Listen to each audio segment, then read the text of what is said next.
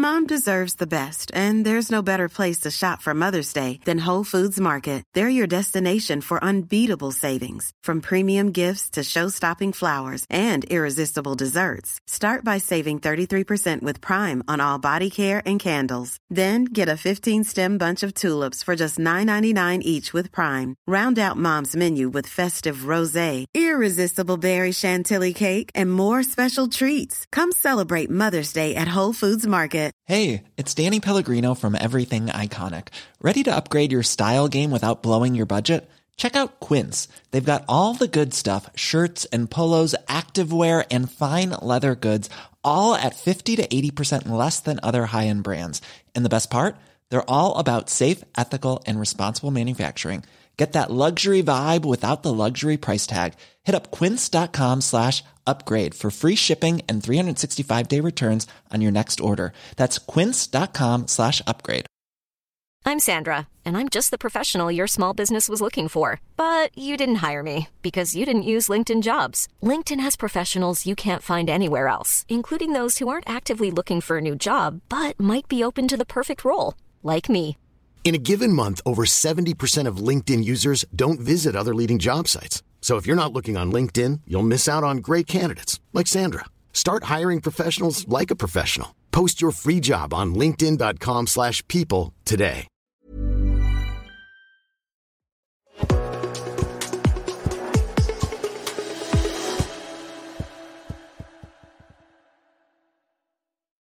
Hello, everyone. Charles Watts here. Welcome to another edition of Inside Arsenal. It is Friday. The weekend is nearly upon us. In fact, for some of you watching this weekend, probably is already going to be upon you. So I hope you all have a fantastic time. And it is a weekend, of course, with no Arsenal because we are slap bang in the middle of the international break. It's really sort of started to get underway the last day or so. We'll talk about that in today's show. Big, big night for Gabriel Martinelli over in Brazil, scoring his first international goal. They did go on to lose that game to Colombia. A pretty emotional night it was in Colombia as well for Luis Diaz. So we'll talk about that game. David Raya's made his debut as well. Got some questions, comments from you guys. Ivan Toney's in the headlines at the moment, an Arsenal target. Um, he's in the headlines at the moment for his potential future. We'll have a bit of discussion about that. But first of all, this is what I wanted to start on today. This is why, everyone, you should never sort of commit to doing something or not doing something. Uh, and this is why. In yesterday's show, I said I made a promise. In yesterday morning show, I did do an, an evening show as well with Sam Dean, where we from the Telegraph, where we discussed Arsenal season so far. If you haven't watched that yet, you can find that in the channel or on your podcast. But on the morning show, I said that's it. I'm not going to talk about the whole Newcastle incident, VAR shambles again. And I am now going to do that. A day later, I'm going to talk about it again. Not so much about the VAR, although I'm sure I'll probably spill into that, but because, of course, there has been big news. But as you can see here, Garfield Stewart and Gunnar Mac both bring it up in the comment sections. And I'm sure you will talk about VAR in the Newcastle game on Friday. And as Gunnar Mac pointed out, looks like we will indeed hear more from you regarding the Newcastle PGMO, PGMOL farce now that MA has been charged by the FA. I'm fully behind my gaffer and the club.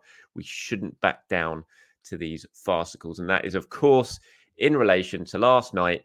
It was confirmed that Mikel Arteta has been charged by the Football Association for his comments following that defeat at Newcastle when he was talking about the match officials. Uh, the charge, his, the FA statement said Mikel Arteta has been charged with a breach of FA Rule E3.1 following comments he made in the media interviews after Arsenal's Premier League game against Newcastle on Saturday, 4th of November. It's alleged that his comments constitute misconduct as they are insulting towards match officials and or detrimental to the game and or bring the game into disrepute. Mikel Arteta has until Tuesday, November the 21st, to provide a response to this charge. So there you have it. Mikel Arteta's comments after the game, where he just labelled the incidents as a disgrace and an embarrassment. Um, that is insulting towards match officials or and detrimental to the game, and it brings the game into disrepute. Yes, that's what is detrimental to the game. That's what brings the game into disrepute. It is Mikel Arteta, quite rightly, labeling the whole thing as embarrassing and as a disgrace. It's taken about two weeks or three weeks for the FA to come up with this, to come up with this charge. I know they've been looking very, very closely at it. I thought I was I was interested to see how they were going to do it because when you actually look at what Mikel Arteta had to say, you kind of looked at the comments on paper and you thought, how are they going to charge him with that? Because he's not really completely called out the officials in an individual sense. He's not questioned their integrity. It's like, how, how exactly, from him just saying it's a disgrace and an embarrassment, how exactly is that going to be? How are they going to manage to charge him with that? I always knew they'd charge him. It was always going to happen. Of course, it was going to happen, but it was just, it was trying to work out how to do it. And this is how they've done it. In the end, it comes up to saying that his comments constitute misconduct as they are insulting towards match officials and or detrimental to the game which makes me laugh. It's like if there's anything detrimental to the game whatsoever from the whole thing, it was the standard of officiating, the standard of the use of VAR, the complete disregard for the rules. And that's what's detrimental to the game. But of course, none of that, no one, none of the officials get um, any real slap on the wrist for it. None of them, you know, it was it's been plainly proved since that game that two red cards were missed the Kai Havertz challenge and the Bruno Guimaraes uh, forearm. And so, you know, two huge decisions in the game. You could say Newcastle, you know, had Havertz been sent off after half an hour, they'd gone and win that game quite comfortably, and the Bruno thing doesn't happen. But that wasn't given. And then straight after that, Bruno isn't given. You know, if that gets red card, then Arsenal go on and win that comfortably, and nothing else. You know, the whole goal goal debate doesn't happen because that probably doesn't happen in the match. So that's what's detrimental to the game. That's what the FA need to be looking at here. But oh no, they're going to take a really big stand. And we've heard now it's been drip fed out into different parts of the media now that they're going to take a really strong stance on this in the future and really cut back to try and stop clubs doing this as well. We, we Simon Collings at the Standards reporting that Arsenal themselves are not going to be charged with the FA for their statement. It's just Mikel Arteta who has been charged. But the FA apparently are, as I said, going to take a really hard stance now to try and clamp down on these uh, dreadful managers speaking the truth about officials and clubs releasing statements backing their managers. Um, you know, I've had my say on this a lot of times. I keep saying this has been a missed opportunity from from the football world, the wider football world, for everyone to come together and make a bit of a sort of united stance on this. But it all got very tribal afterwards, understandably, because this is football. And you know, people started to sort of mock Arsenal for it, mock Arteta for it, and the the media, a lot of friends in the media of PGMOL and people who have got invested interest in PGMOL all sort of took their stance. Oh, and anti Arteta, anti Arsenal. This is dreadful. Must be stamped out of the game, rather than the official, the poor officials being stamped out of the game and improved. Um, and that's what needed to happen. It wasn't. We've missed a trick now. It's gone back to normal. This has all been swept under the carpet. Arteta is going to be the guy who gets either a ban or a fine or a warning over his future conduct. He's got until Tuesday to decide what to do. I hope he, I hope he doesn't back down. I really hope he doesn't back down. I hope he goes the full distance with this. And if he has to take a touchline ban, then he takes a touchline ban because I feel he's absolutely in the right here. It's interesting that as of yet, nothing's happened with De Zerbi. Um, you know, De Zerbi came out in the media, I think last week after the game, basically said he hates 80% of all match officials in England. He just doesn't like them, doesn't like the way they act. I've seen no you know, there hasn't those comments, which are far worse than what Arteta had to say. Arteta was talking about an individual moment in a game, labeling that as a disgrace. You know, De Zerbi's had a personal attack on officials. I'll wait to see if he does get banned. You know, it's taken the FA three weeks to ban to to charge Arteta. Maybe it'll take him as long to charge De Zerbi. But when you come out and say that, you know, you're, you're literally labeling 80% of the officials as not nice people and the way they act. And you know, surely that's a lot worse than what Arteta had to say. But as of yet, we've heard nothing. We've heard no I haven't seen Jamie Carragher or Gary Neville or anyone jumping on their soapbox and absolutely slamming uh, Roberto De Zerbi for those comments, um, which is a bit odd. Uh, I see. You know, if anything's more detrimental to the game and more uh, insulting towards match officials, it's that rather than this. But I know I don't want to see De Zerbi punished for it at all. Why should he be? He was speaking the truth. But yeah, it's all a bit of a farce, as I've said. So hopefully that is the last time. I, actually, I won't say that because I'm probably going to have to talk about it when we find out if Arteta gets charged and I mean gets banned, and we'll see what Arteta's reaction is. So, so I'm not going to say I'm not going to talk about it again because I probably will, and I made that mistake yesterday. But uh, but yeah, so that's the latest when it comes to Mikel Arteta. okay, moving on to actual sort of footballing matters yesterday, and just an amazing game story overnight. Memorable moments: Brazil versus Colombia in World Cup qualifying. Uh, Brazil losing the game 2 1. Gabriel Martinelli starting uh, in the absence of Jesus and Richarlison scoring after four minutes. A really, really good goal. If you haven't seen it yet, go and find it. It's a really good goal from Martinelli. Him and Vinicius, the link up play down the left hand side, really, really smart. Martinelli gets it, you know, deep inside. Well, just at, sorry, just towards near the halfway line, but way out on the touchline. Runs down the left, cuts inside, lays the ball off to I think it was Vinicius. Vinicius sort of back to Martinelli, a lovely little flick from Martinelli to Vinicius, and then back to Martinelli. He scores a lovely toe poke finish. Brilliant goal. The link up play is absolutely fantastic. And just a memorable moment for Gabriel Martinelli on only his second start for his country, scoring his first goal. And just is another sort of notch on the amazing journey that Martinelli's been on since Arsenal took the decision to take him out of Brazil as a you know relatively unknown teenager and then his star has just risen and risen. The trajectory his career path's been on, just been going in one direction, and this is another huge moment for him. And it looked for a long time like it was going to be a winner. That was a very early goal, and Brazil led until the 75th minute. But then, just how football writes its own script sometimes, and just amazing stories. Luis Diaz, who of course has just been in the headlines so much recently because of what's happened to his father. His father was kidnapped and held hostage for so so long a really emotional time for Diaz. And uh, just his father just got released this week. And then Diaz goes and scores two goals in a matter of four minutes to turn the game on its head at home in Colombia with his dad in attendance.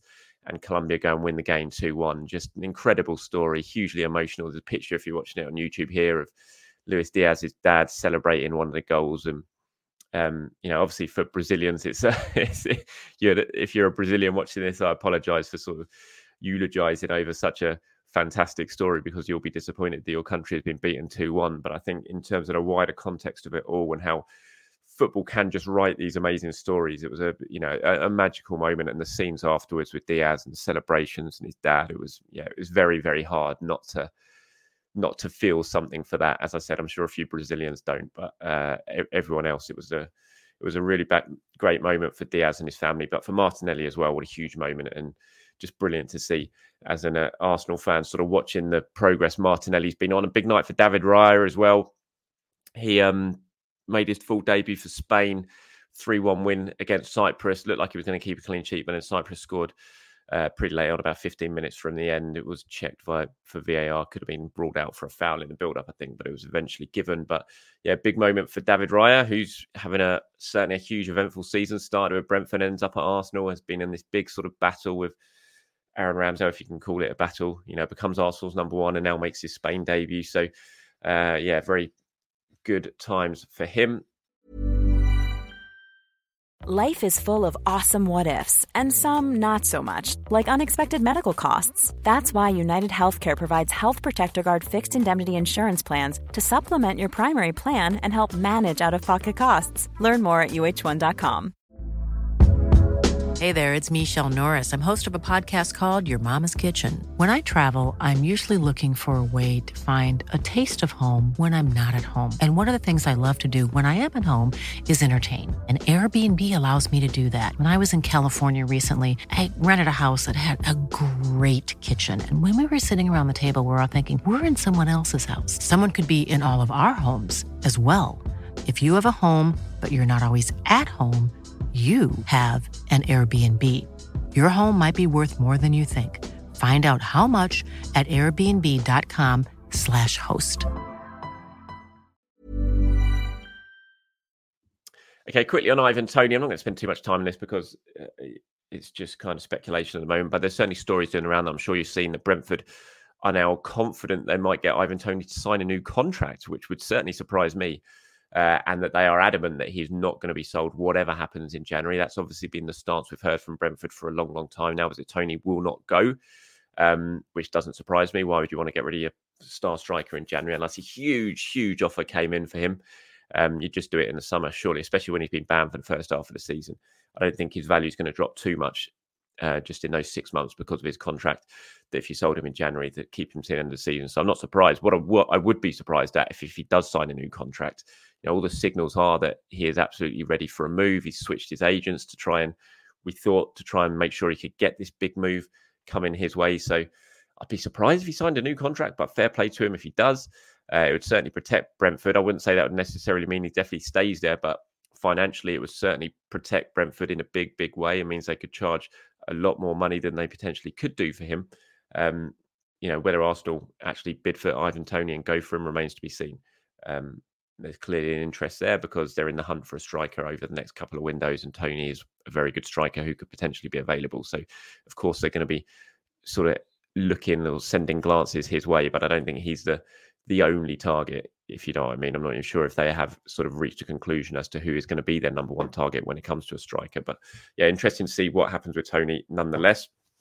Uh, a couple of questions and comments before I wrap this one up today. It's one from One Nation, an interesting one. Yeah, it says in relation to ex-Arsenal midfielder Cesc Fabregas, what do you think of his new managerial role as interim boss of Italian side Como in 1907? Uh, yeah, it, you know, really good move for Cesc. Interesting move. It's one we've kind of been expecting. I think he's obviously been doing a lot of work towards his coaching. Um, been doing a lot of that work at Arsenal with Mikel Arteta, working with the youth teams, working for Cesc Fabregas, working sorry for uh, with Jack Wilshere in the youth teams. He's spending a lot of time at Colney while he's doing those um, coaching badges. He's made no secret that it's something that he wants to move into, and this is his this is his first role. I mean, Como 1907 is obviously a club that he's heavily invested in, that he's put his money into, that he's gone there as part of this sort of sporting project that he's involved with, and he's taken on the role as interim boss. Whether it ends up being permanent boss, we'll have to wait and see. But look, I think Cesc Fabregas with the the incredible football brain he's got, the vision that he's got, what we saw demonstrated as a footballer on the play on a pitch. You know, I, I don't see why he cannot transfer that to have a hugely successful coaching career. You look at the players he's played with, you know, Xavi, um, Alonso as well, of course, in the national team, Mikel Arteta, uh, worked under Pep, all those things just makes you think he's going to be another one of the kind of Pep disciples, isn't he? He's got, and it's going to be one of those type of players who have just learned amongst that core group of Spanish players from that time who could go on and be a hugely successful coach. So I'd be I'd be absolutely not surprised if he ends up doing it, and if he ends up over here in the Premier League before. Uh, you know, in, in not that long amount of time. So, yeah, good luck to Cesc Fabregas. Hope it goes well. And as I said, wouldn't surprise me at all if we do see him over on these countries as a coach in the near distant future. A Twisted Soul 2002 says, Charles, what big money can we get for Ramsdale? A club just needs to offer 30 million and we will have to take it. There's no reason for a club to offer 50 million. Everyone and his mum knows Ramsdale wants to play and the situation is untenable. So the 30 odd million we get for Ramsdale will just go to secure David Raya's signature. Arteta is so confused and he makes both amazing and shocking decisions. Uh, yeah, I, I was thinking about this comment when I was reading it. I was thinking, yeah, I mean, you've definitely got a good point there that there is that situation of clubs who are going to be interested in Ramsdale will be looking at and think, well, we don't have to offer over the odds because he's not playing at the moment. But I still think that Arsenal will get more than 30 million for Aaron Ramsdale. I think they have to get more for 30 million for Aaron Ramsdale. Um, they're in no rush to sell for a start. It's not like his contract's running down. He's just got a big long term contract. So if they want to keep him, they can keep him. And if clubs offer money that is way below the um, the asking rate for him, then Arsenal would be in a perfectly fine position to say, no, you know what, we will keep him in Aaron Ramsdale. It does become unhappy with it. So um, I think they get more. I mean, they're not going to get massive. Maybe they're not going to get 60, 70 million for Aaron Ramsdale, which potentially they could have done if he was playing at the time that they decided to sell him. But I still think right now, I'd think they're beginning getting closer to 50 million than 30 million for Ramsdale should they sell him just because of his contract length and because I think there'll be a big market for him when he does end up going. But I still don't think it should happen in January. I still think it's something that should be wait until the uh, until the summer. And last one now, proper classic international break question. If you don't want to listen to it, then you can just switch off, of course. But I wanted to answer it because uh, the real Nostradamus is, uh, has put the uh, the question in. International break question from 1998 to 2008. What music was Charles listening to between 10 p.m. and 10 a.m. Uh, between 98 and 2008, very much trance. I was a big trance head uh, on the clubbing scene across London, Camden Palace on a Friday night. I would uh, spend all my time there for a good, well, too long, really. Uh, and um, so, yeah, I was a big trance head. I'd be at Turnmills, Ministry of Sound, Fabric, all those clubs all the time. So, trance was my thing. I was DJ'd a bit. I played at Ministry of Sound. I played at Fabric, uh, not Fabric, sorry. I played at Turnmills, Soundshaft at Heaven, uh, all those sort of clubs. Um, doing a yeah fair bit of trance. I wasn't um you know playing in the main rooms or anything, but I did play a bit at that time. But I love my house music as well. Dave Seaman, Sasha, John Digweed, uh, all that stuff. My favorite trance DJs were Ferry Corsten, Armin van Buuren, Paul van Dyk, John Double O Fleming, you know, all, all that lot. Now I'm, I'm, more into my house than anything, so I listen to a lot of John Double O. Uh, sorry, I listen to a lot of Dave Seaman, John Digweed, Sasha Still, all that sort of stuff. But I was very, I, I had a wide range of music. I loved my indie, I loved my rock, my grunge. You know, I was a proper grunge kid when I came through as well. Pearl Jam, Nirvana, all that sort of stuff. Chili Peppers, and I loved all that. And uh, uh, excluding the six, big six, Stone Cold, Triple H, The Rock, Undertaker, Kane, and Edge. Who was your favorite wrestler? Uh, I would say probably Chris Jericho. Loved Jericho. Loved his his entrance when he came from WCW to WWE. Uh, his entrance when he came out with the Rock's just one of my favorite ever wrestling moments. Just brilliant memories.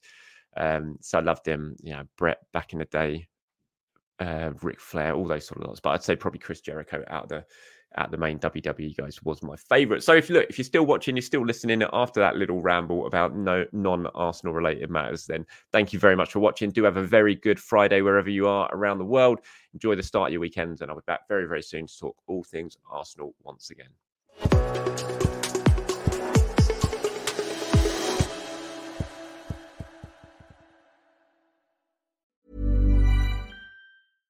Small details are big surfaces. Tight corners are odd shapes. Flat, rounded, textured, or tall. Whatever your next project, there's a spray paint pattern that's just right. Because Rust new Custom Spray 5 and 1 gives you control with five different spray patterns. So you can tackle nooks, crannies, edges, and curves without worrying about drips, runs, uneven coverage, or anything else. Custom Spray 5 and 1. Only from Rust Mom deserves the best, and there's no better place to shop for Mother's Day than Whole Foods Market. They're your destination for unbeatable savings, from premium gifts to show-stopping flowers and irresistible desserts. Start by saving 33% with Prime on all body care and candles. Then get a 15-stem bunch of tulips for just $9.99 each with Prime. Round out Mom's menu with festive rosé, irresistible berry chantilly cake, and more special treats. Come celebrate Mother's Day at Whole Foods Market. When you make decisions for your company, you look for the no-brainers. And if you have a lot of mailing to do, stamps.com is the ultimate no-brainer. It streamlines your processes to make your business more efficient, which makes you less busy. Mail checks, invoices, legal documents, and everything you need to keep your business running with stamps.com. Seamlessly connect with every major marketplace and shopping cart Schedule package pickups and see your cheapest and fastest shipping options from different carriers. With rates up to 89% off USPS and UPS rates. And with the Stamps.com mobile app, you can take care of mailing and shipping wherever you are. Make the same no brainer decision as over 1 million other businesses with Stamps.com. Sign up with Code PROGRAM for a four week trial, plus free postage and a free digital scale. No long term commitments or contracts. That's stamps.com. Code program.